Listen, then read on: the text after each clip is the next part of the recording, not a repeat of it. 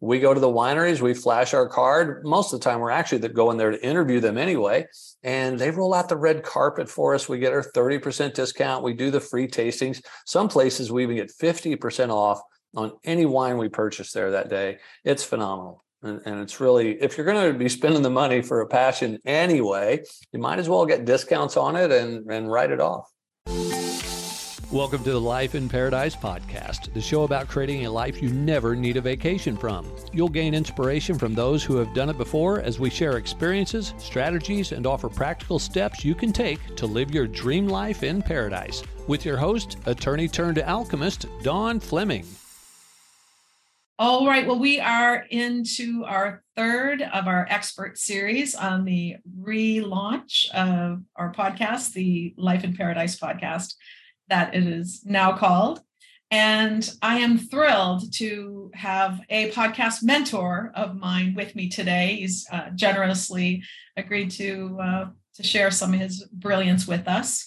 And uh, I met uh, Michael Neeley at his uh, event, Reach, in Southern California. That was phenomenal. I almost didn't need to fly home. I had so many ideas coming back.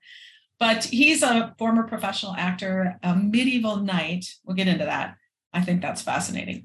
Uh, turned writer, speaker, podcast host, and mentor to visionary solopreneurs. His first book, The Art of Forgetting, is all about letting go of our limiting stories and authoring the life we truly want to live. And his international bestseller, Zero to Launch Podcast Accelerator, is based on his flagship course of the same name.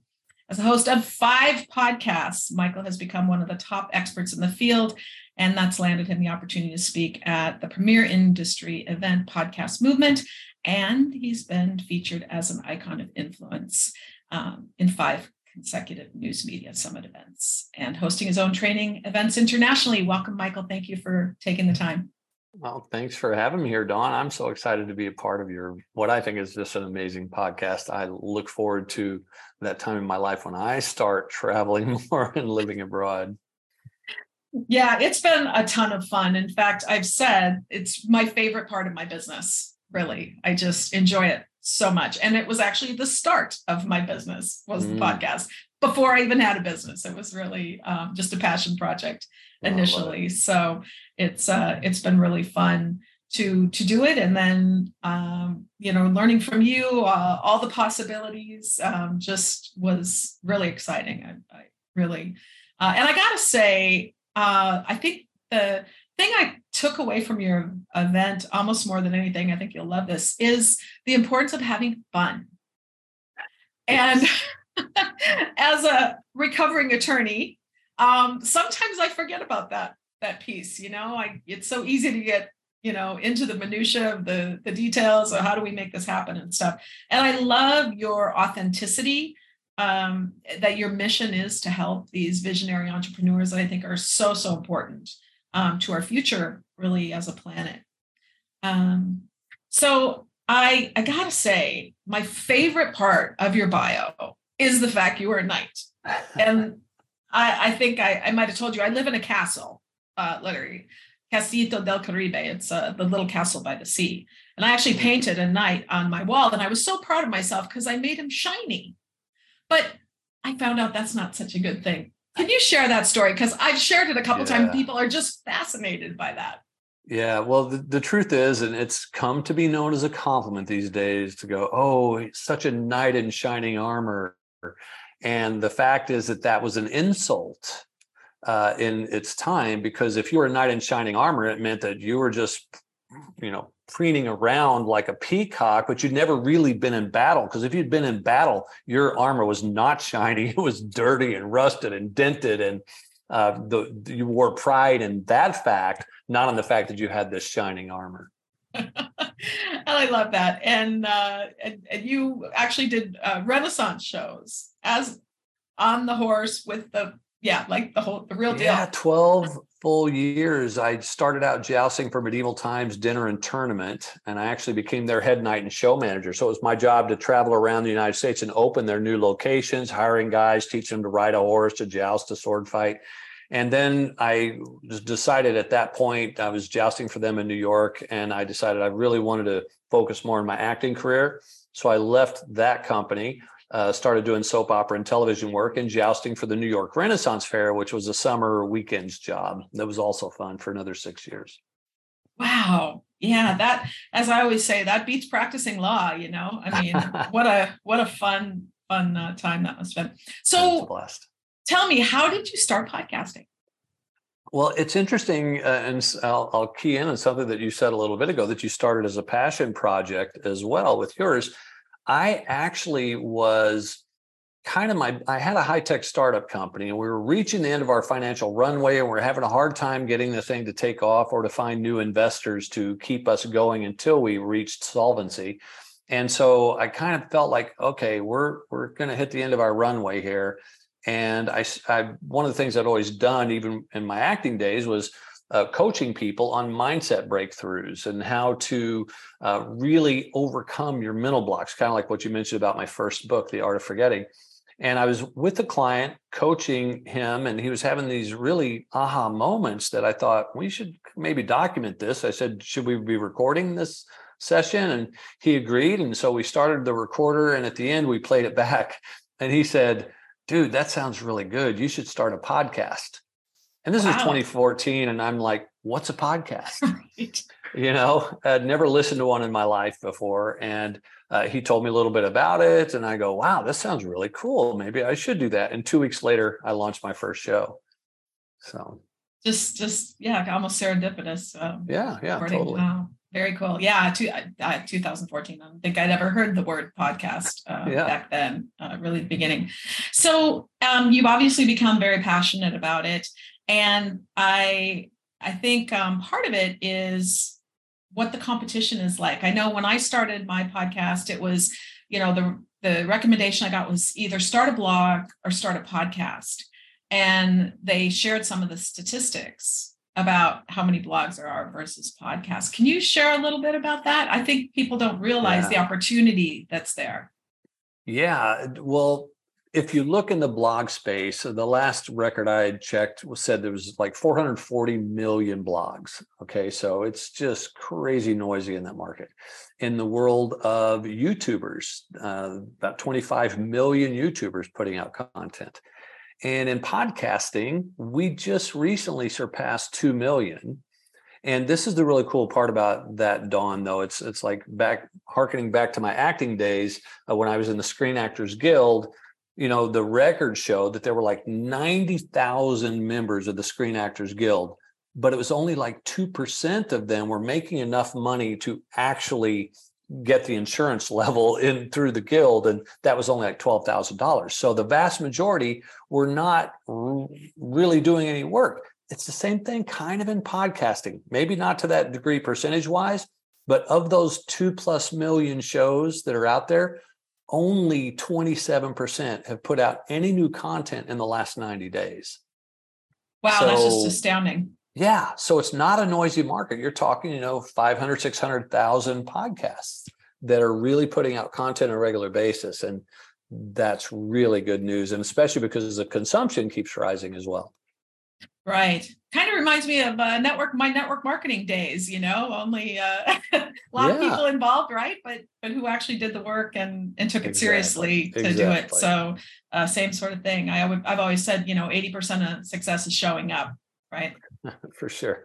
So um, we're kind of focused this quarter um, on the, the topic of community, and, and you've obviously built some uh, lovely communities with your podcast that you have.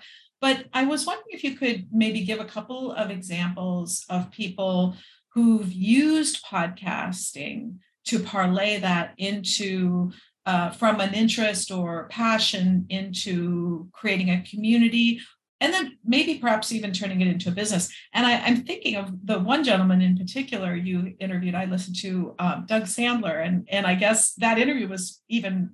I, I mean, a lot has happened since that interview with him. Mm-hmm.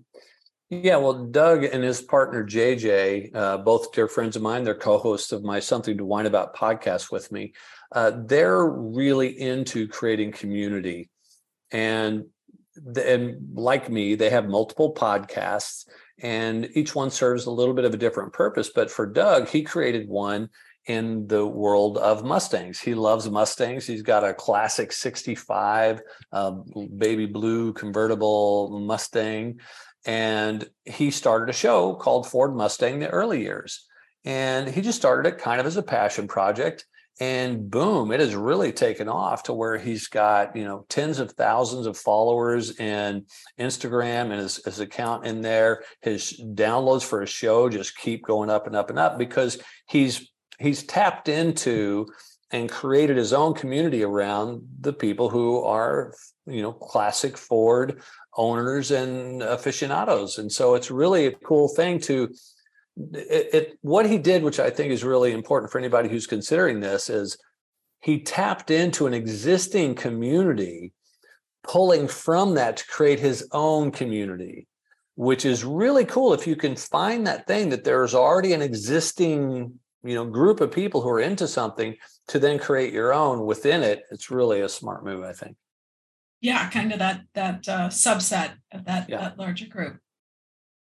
And um, is that turned into a business for him?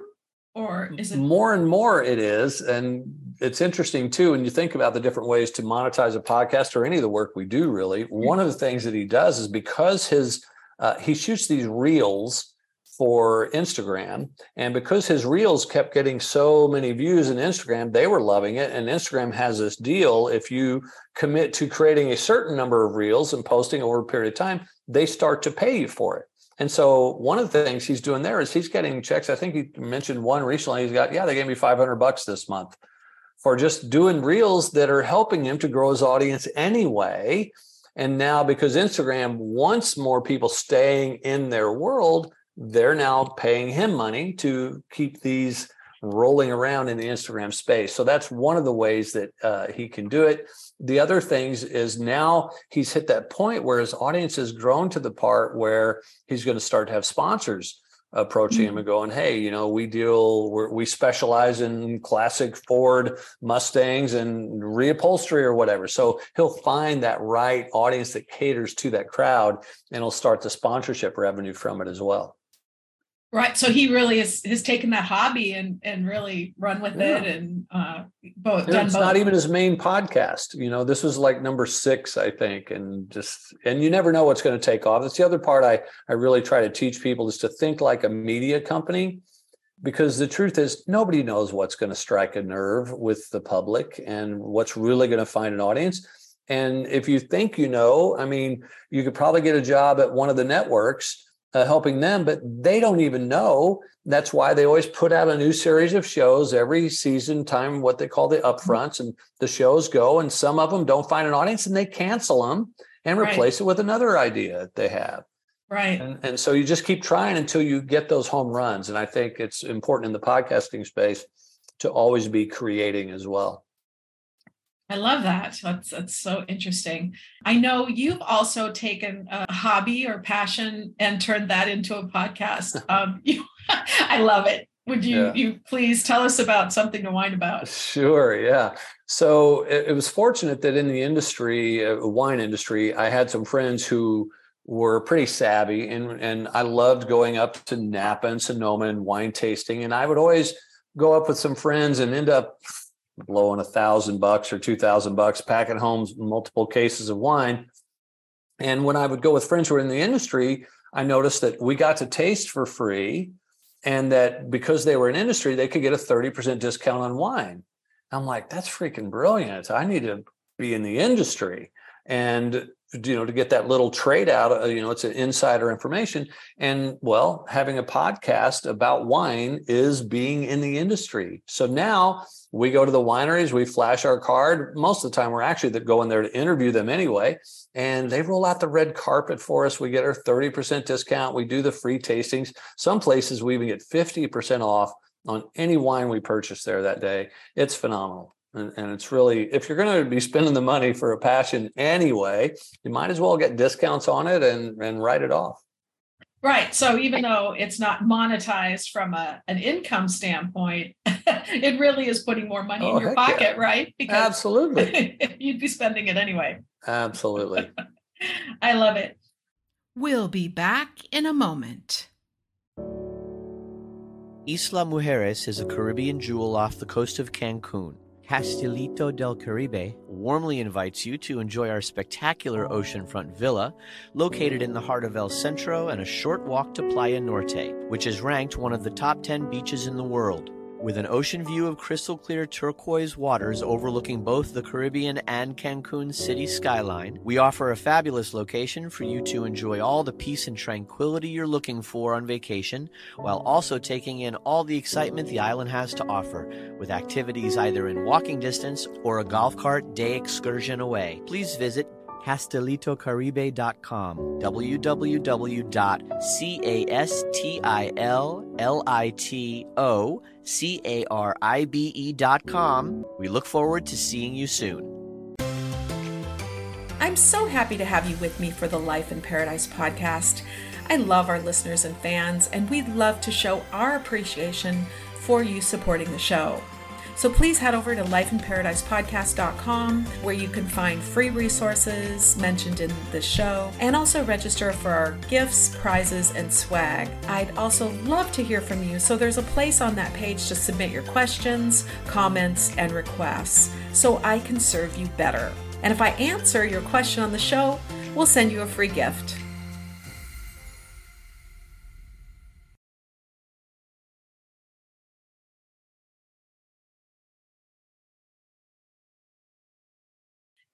I'm thinking about folks that that maybe are wanting to do something in the nonprofit space. Are you can, can you tell me any stories about about people in that space? And uh, sure. in fact, I'm thinking even uh, the gentleman who was at the event.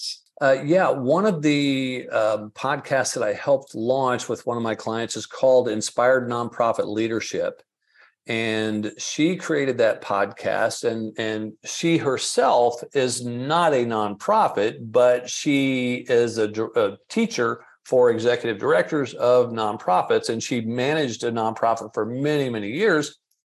And now she's parlaying her own experience into uh, training for people and so she gets paid to uh, work with these nonprofits um, I guess the the big thing that I would say or suggest in that space is use your podcast for whatever is going to support you. I mean, I, there are people who use their podcast for fundraising for nonprofits. Uh, you can use it for, gosh, I mean, all types of stuff. I mean, and then we think about you know places out there like NPR and things that are subsidized entirely on donations. So there's lots of ways to slice it if you you know you or you know someone who wants to set up a nonprofit and use the podcast in support of it. I think it's a brilliant idea. Yeah i was thinking that too. I i'm not that familiar in that space and in podcasting but um that i thought would be something that folks that maybe just you know they're like nah i don't really care about the monetization or the business aspect of it but yeah. i really do want to um, have a platform to give back. And it seems like that would be Absolutely. a good one, a good one to do that. The other thing I wanted to ask you about is um, let's just say somebody wants to get started and has no idea, like, you know, aside from being overwhelmed with information overload on the internet, what what advice would you give give someone to get started? Yeah, I, I would say probably a couple of things. One is I think a big challenge that stops people from getting started is they're waiting for it to be perfect. And the truth is, it's never going to be perfect. And it's not even going to get close to moving in that direction until you actually start. And if I can share a quick story, Dawn, on one of the things that mm-hmm. occurred to me that really brought this home in a very visceral way I was a big fan of the original CSI series on television. And I watched it for, I don't know, however many seasons it went 12, 13, 15, whatever. And I remember not too long ago, after I'd started podcasting, I was channel surfing one night and I saw, oh, here's an episode of CSI. And it was from like season one or season two. And I thought, let me just watch it. And so I started watching it and I was like, oh, wow, this isn't that good why why did I why did I like this show? And then I realized it dawned on me that wait a minute, the only reason it didn't feel good to me was because this was season two. I had watched what it had become by season 15, which was brilliant. The writers had found their stride, the actors had fully fleshed out and developed their characters. It was a much better, deeper, richer show by season 15. But guess what? They would not have gotten there had they tried to like no no we're not going to launch until no it doesn't work that way. They had to evolve to that by doing season after season after season and the same thing is true of a podcast.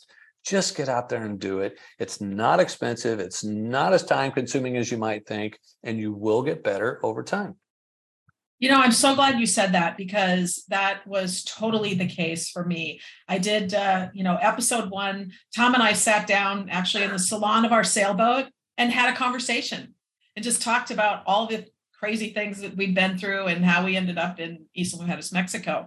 And then um, my episode two, I think, was really kind of more about my story and all these transitions that I had gone through in my life and starting over and all of that. And those were pretty comfortable. And then I interviewed my first guest. Oh, I was so terrified. I had no, I'd never done anything like this before. I was like, oh my gosh, I must be crazy. What am I doing? Just the anxiety, right? And thankfully, there was a woman on the island who was an author. She was a pro and she was really kind. And, and I sat in her apartment and literally just said, Cindy, tell me your story. Like, and she it was like, I wound her up and off she went. And I just remember this sense of relief afterward that, oh my gosh, I did it. Oh, that wasn't so bad, you know. And I didn't really say too much in this interview, right? I mean, she really carried it well. And I thanked her so much. But that is something that I noticed over time. I mean, I'm sure I probably would cringe if I went back to some of my my earlier episodes. Um, but thankfully, they weren't about me, and I think that was really helpful. Starting out, with, I, I think I had to start out with interview style, where you know you're just because I'm naturally curious anyway. So eventually, like the nerves subside and the curiosity kicks in, and it just becomes more comfortable and like and that's what i described to my guests is hey it's it's like you and i are sitting down for a cup of coffee or a glass of wine and my listeners get to listen in on what our yeah. conversation is. And that's really the vibe that i was looking for was and, and honestly it was somewhat selfish because i didn't want it to be any more intense than that you know? I wanted it to have more of a casual feel so that i would feel comfortable and not so nervous. And then i did uh, I, I you know, further in the process, I started getting compliments about what great questions I was asking and all of that. And I was like, oh, I, I think I'm, I think I'm actually getting better at this, you know? so it is, it is such a journey and uh, it's, it's, almost and then if you throw in you know nervousness about oh well how many downloads do i have or how many listeners or you know all that or you know why aren't these sponsors coming out of the woodwork to come and throw me money you know for my show and all that? I mean i that stuff never really even entered my mind because it was a passion project to begin with. And so and i was my own sponsor. I had been interviewed by a, a friend who has a podcast. She's on it's on the internet too, but she interviewed me and her husband owns a recording studio and she said, "I'd like to produce a commercial for your villa." Because I let her come and stay to scope out a retreat. And so when I launched my podcast, I said, Hey, Lainey, can I have that commercial? and yeah. so became my own sponsor and so you know i guess maybe that's another way to if you have a synergistic business that allows you to promote your business as a sponsor and then still have this ability to, to play in another arena. Is that something you've, you've seen work before?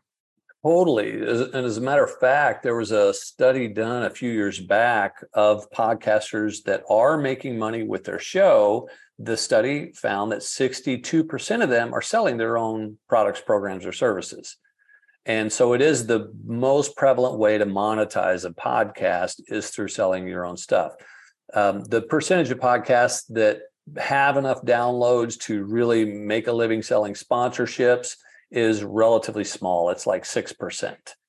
Um, so the vast majority are doing it by selling their own stuff. And absolutely, so the first thing I started promoting. Well, I also did some affiliate promotions uh, initially as well. But other than that, I was promoting what I was doing in the world. Mm-hmm.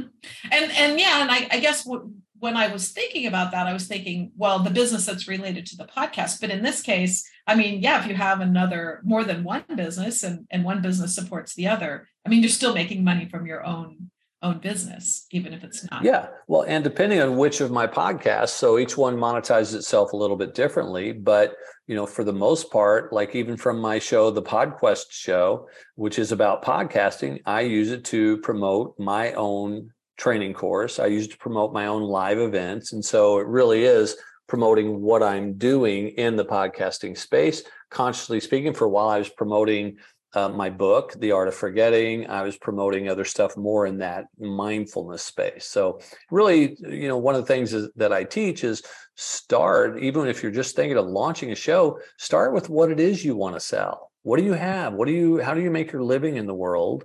if you are a solopreneur, an entrepreneur in some way. Then once you know, okay, well, this is what I want to sell, then you think of who is going to buy it, who are my typical buyers of this, and then create the show that will attract those buyers. Mm-hmm. And and take it from there. And I think you'll find that you'll have much better success if you start out by that little bit of reverse engineering. Yeah, yeah, for sure. And I remember in the the event you talked about even targeting um, the the client the guest to client model you yep. called it um, can you mm-hmm. give an example of, of, that yeah so this by the way wouldn't work if you were just trying to sell your book simply because sure. you know it's just not worth the amount of time to do it but if you've got a high ticket item let's say it's anywhere from $2000 or more that you would bring on, you would specifically seek out guests to interview who are your ideal potential clients. And then during the course of that interview, you might find out ways in which you could serve them, you know, find out what their pain points are, where they're struggling in their business or whatever it is that you help them with. And then, and I don't recommend that you try to sell them directly at the close of the show, but you do a follow up at some point and go, hey, by the way, that thing we talked about on the show that you said seemed to be a challenge for you. I don't know if you know, but that's something that I specialize in. And are you open to a conversation to see if maybe we could work together? So there's that's the guest to client strategy. And sometimes it even happens more naturally. I remember before I even knew of the strategy, uh, I interviewed someone on my show, and at the end, they were like, you sound like you're a really good coach. Are you available for hire? And I was like, uh, it caught me off guard because I wasn't prepared for that conversation. And it just really dawned on me like, oh, wow, I guess I should be considering this with anybody I interview. Right, right. Good, good. Yeah. So um, the fourth expert in the series is uh, actually um, a book publicist, my my book publicist, and she actually helps people promote their own books and so forth. And I I know in the event you had talked about it, you know, even if you've got a book in you, it might be a good idea to wait and mm-hmm. do the podcast first. Can you can you talk about that? Yeah, I suggest it for multiple reasons, but one of them stemmed from the fact that when, when I was doing my first book, I was approached by a publishing house and I was filling out their acquisitions questionnaire. And I came to this series of questions that were, that were like, how big is your mailing list? How many Facebook fans do you have? How many Twitter followers do you hand do you have? And it all of a sudden it dawned on me, wait a minute, they want me to sell the book. I thought they were going to sell my book. It's not the way it works. It's why we're called best-selling author, not best writing authors. They want you to sell your book. And so when that struck me, I realized, well, I need to start growing an audience because I didn't have a mailing list or Facebook fans or Twitter followers or any of that at that time. So I'm like, I really got to get this going. And so that it happened at about the same time that I started my podcast. And so it really just became a natural flow of like grow the audience, then publish the book find the buyers. Build the people who are going to be hungry for your book. Because how many people i mean maybe all of us i feel like i know multiple so i'm just guessing that everybody probably knows at least one person who's written a book and has a garage full of their books that they don't have an audience to buy them. Mm-hmm. and it's just to me it's like it's the cart before the horse. Build the audience then write the book that you can sell to them yeah, and I had the same experience as well when I filled out the form with my publisher and mm-hmm. saw those questions. And I was really glad actually that I had done that because yeah. uh, I, I, I I didn't intentionally do it. It was interesting. you know, I sometimes we we fumble our way in the right direction in the right order without knowing any better. But if we if we can know better, it's it's it helps. I think um, absolutely to where we want to go. Well, I don't want to keep you too long, but I always like to end with this question. Is there anything that I didn't ask you that you'd like to, to share? Hmm, anything that I would like to share that you didn't ask? I would say that the most difficult thing about getting started and and i'm just saying this to anybody out there who's got an idea they got a dream and and they just haven't taken that first step yet is that i think the big challenge is that we're often waiting for something here where we are to move us forward in that direction. And my suggestion is this. Take the first step and then the pull will happen. But if you're waiting to take that step it ain't going to come that way take that first step and then everything will fall into place to get you in motion. But do that first. I guess that would be the thing i'd want to leave people with. Yeah and that's so true. Sometimes we we can't wait for the emotion to strike us right? We just yeah. get into action and uh, and then you start that momentum process. So great words of advice. Well awesome and i understand you have a free gift for our folks listening I do. And as a matter of fact, I guess it ties into that. If someone is waiting for a first good step, get my free report, especially if you're thinking of podcasting. It's called the Simple Five Step Process to Launch a Rockin' Podcast in just 14 days. Of course, I you don't have to do it in 14 days. That's just an homage to how it happened in my life. But you seriously, this report will show you how easy it is the five simple steps you need to do and get your podcast up and running. And don't worry about it being perfect. Don't worry about anything else. Just start, and then everything else will fall into place. And you get better. And you get better. Absolutely. you won't get better just thinking about it. Trust me. Right. And I, I always say that about, you know, you can read a read a book about learning how to swim or riding a bike, but you know, until you get in the water, until you get on that bike. Oh, tell me about it. I read this great diet book the other day. I didn't lose any weight at all. It was amazing. oh, that's great. Well, thank you so much for your time today. I really appreciate it. I'm oh, it's such a pleasure. And uh, um, I'll look forward to talking with you soon. Likewise. Thank you for having me, Don. Thanks for tuning in to the Life in Paradise podcast. Did you love this episode? If so, we'd love for you to follow, rate, and leave us a review on Apple Podcasts. We invite you to tune in every week for more inspired insights and wisdom to create your Somebody Pinch Me reality. And until next time, dream big and act on it daily.